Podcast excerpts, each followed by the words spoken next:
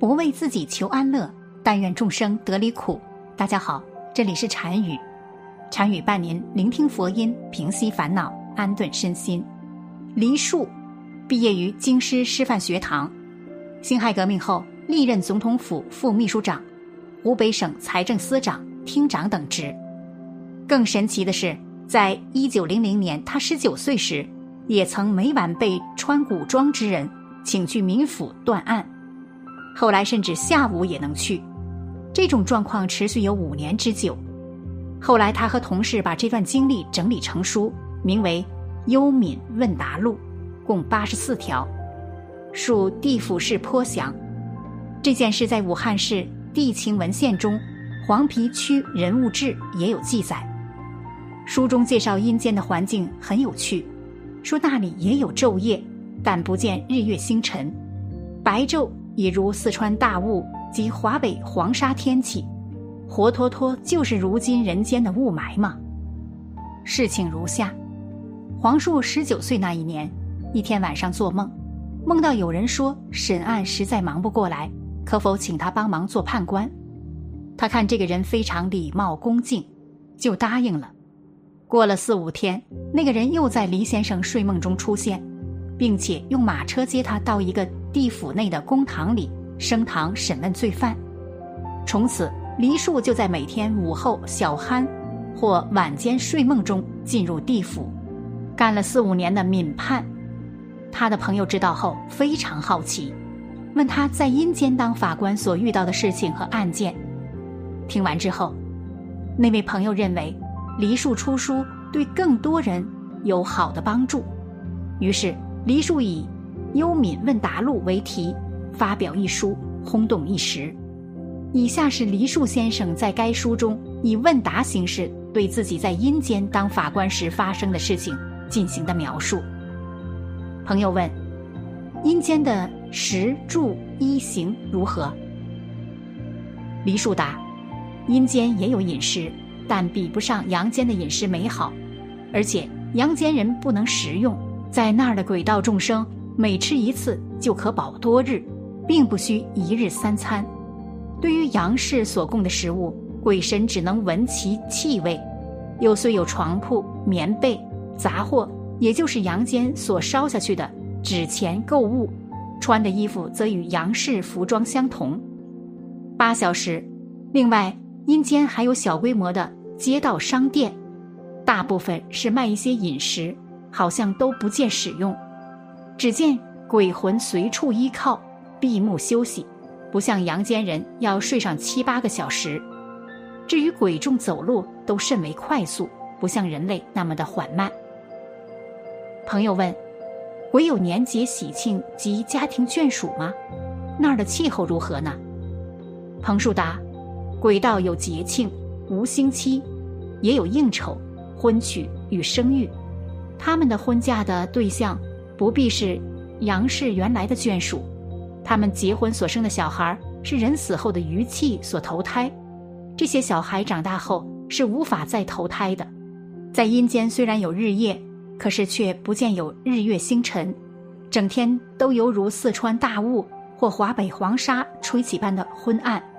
另外那儿虽有四季之分，可是夏天不如阳间热，冬天却比阳间还冷。而且虽然不见风雨霜雪，但阳世刮风雪时，阴间都会感受到寒冷。朋友问：阴间有法律吗？您如何判罪鬼的罪？敏判判罪有错误的情形发生吗？彭树答：好像不见有阴间的法律，但判罪时却不用思考就可以很自然做下决定。至于判罪的轻重，是以罪鬼犯罪的动机与犯罪所造成的后果来衡量。比如偷钱的动机是被生活所逼，且被偷的人是一富翁，被偷的钱对这富翁而言并不影响他的生计，那么这偷钱罪鬼的罪就较轻。万一偷病人或穷人买药买米的钱，而使他人病死或饿死，甚至为了偷钱还杀了人。那么这罪鬼的罪就非常重了。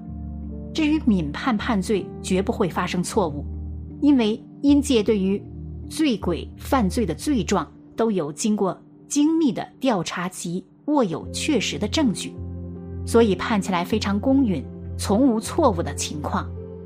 朋友问：阴间的刑罚有多少种？彭树答：阴间刑罚的种类很多，而且比阳间残忍百倍。我奉劝世人，宁可在人世间接受惩罚，却不可在阴间受刑，因为阳间的刑罚罚完就没事，可是阴间的刑罚是刑了又刑，罚了又罚的。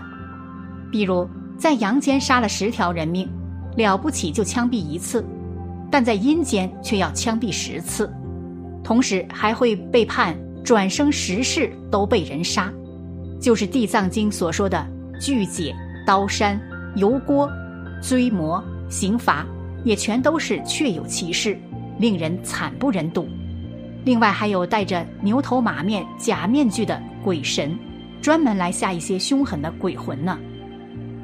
朋友问：人的善恶，鬼神如何能知道呢？犯了罪的鬼魂，难道就不会狡辩吗？黎树答。鬼神能听到，也能看到人所不能听到、看到的东西，而且人的头上会随着他行为思想的善恶而发出不同的光。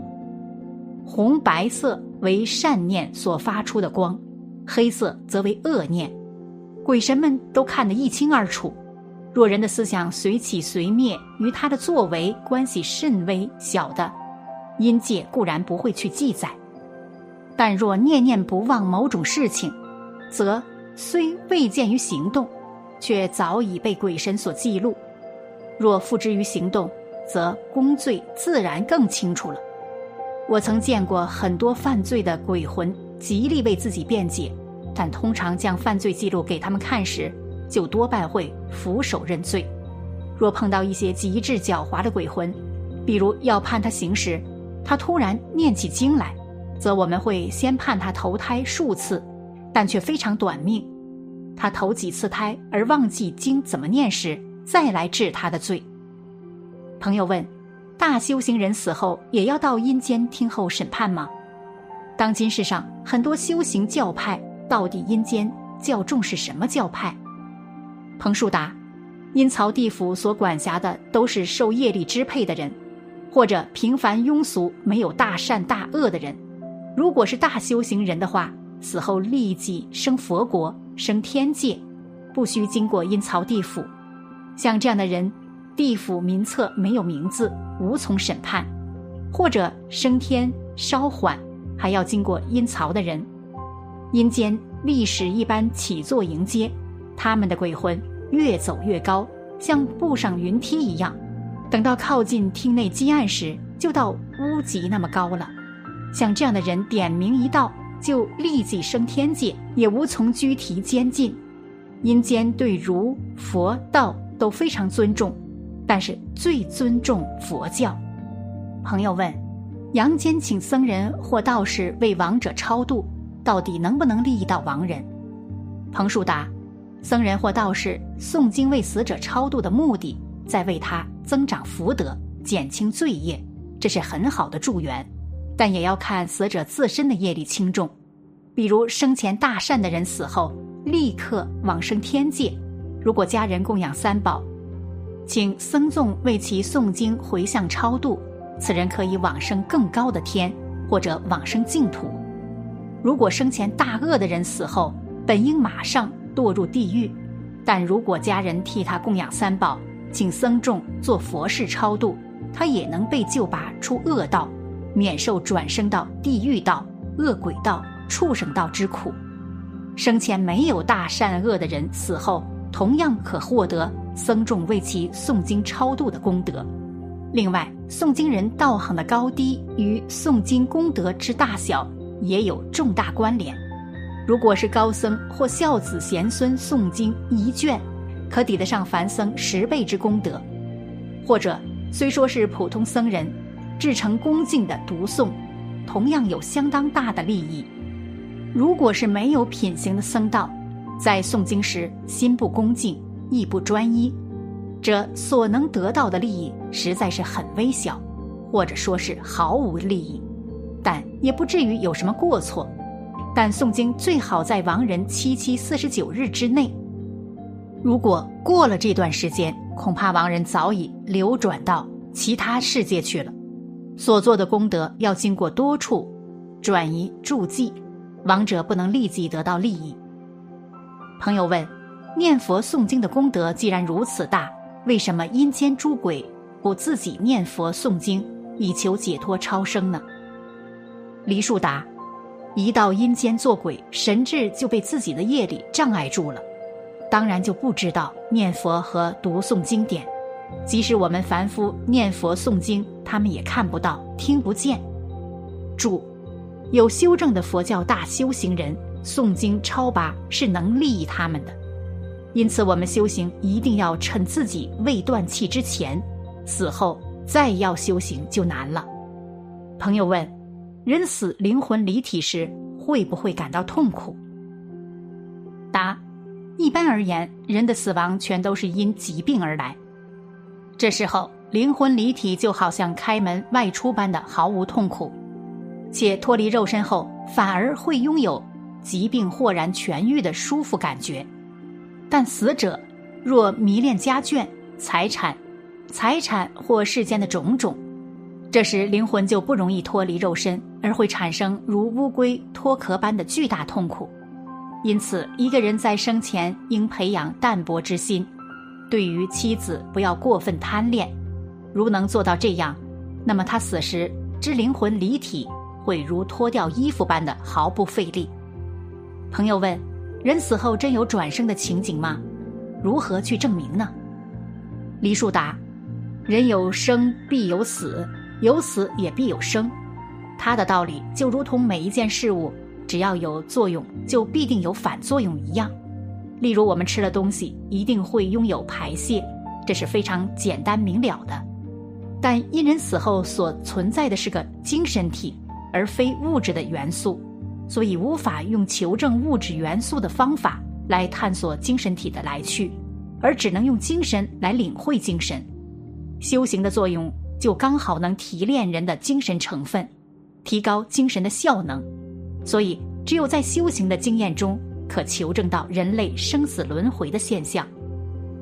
朋友问：人死后就是鬼吗？为什么人死后会有的显灵，有的却毫无音讯呢？黎树答：除非是超出轮回的圣者，否则人死后会拥有六道轮回的。而由于鬼道只是属于六道轮回中的一道，因此人死后并不一定就是鬼。如果轮回在鬼道者，在有必要或由于杨氏眷属请人做法招请时，他是有可能显灵；但死后升天下地狱或转生为畜生道者，就不会愿意或无法再来显灵了。又阳寿已尽，已经到了该死年龄而死去的人，不论他是凶死或善终，都会纳入一个规则的系统，就好像部队改编一样，直接从一个部队向另一个部队报道。这时他们就没有机会在外闲逛，显灵的情景就比较少。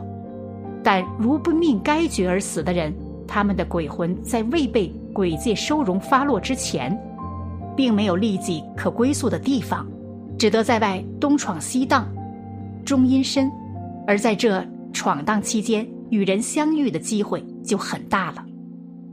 大家看完他们的对话，有没有对阴间更了解呢？好了，本期的视频就为大家分享到这里，感谢您的观看。参与陪您聆听佛音，平息烦恼，安顿身心。如果您也喜欢本期内容，请给我点个赞，还可以在右下角点击订阅或者分享给您的朋友。您的支持是我最大的动力。咱们下期再见。